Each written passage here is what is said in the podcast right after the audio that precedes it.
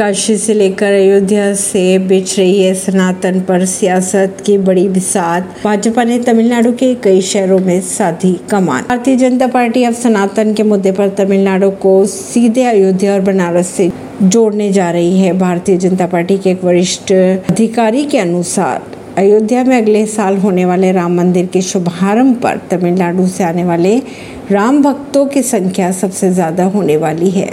इसका असर कितना व्यापक होगा? ये तो आने वाला वक्त ही बताएगा। अब उसी सनातन के विवादित बयान के आधार पर भारतीय जनता पार्टी ने जब तमिलनाडु के रास्ते नॉर्थ इंडिया के राज्यों में लॉन्ग डिस्टेंस सियासत की रणनीति बनाकर आगे बढ़ना शुरू कर दिया है। खबरों की अगर माने तो तमिलनाडु के मंत्री की सनातन पर की गई तल्ख टिप्पणी के बाद अब अयोध्या और बनारस के माध्यम से भारतीय जनता पार्टी अपनी सियासत को मज़बूत करने जा रही है।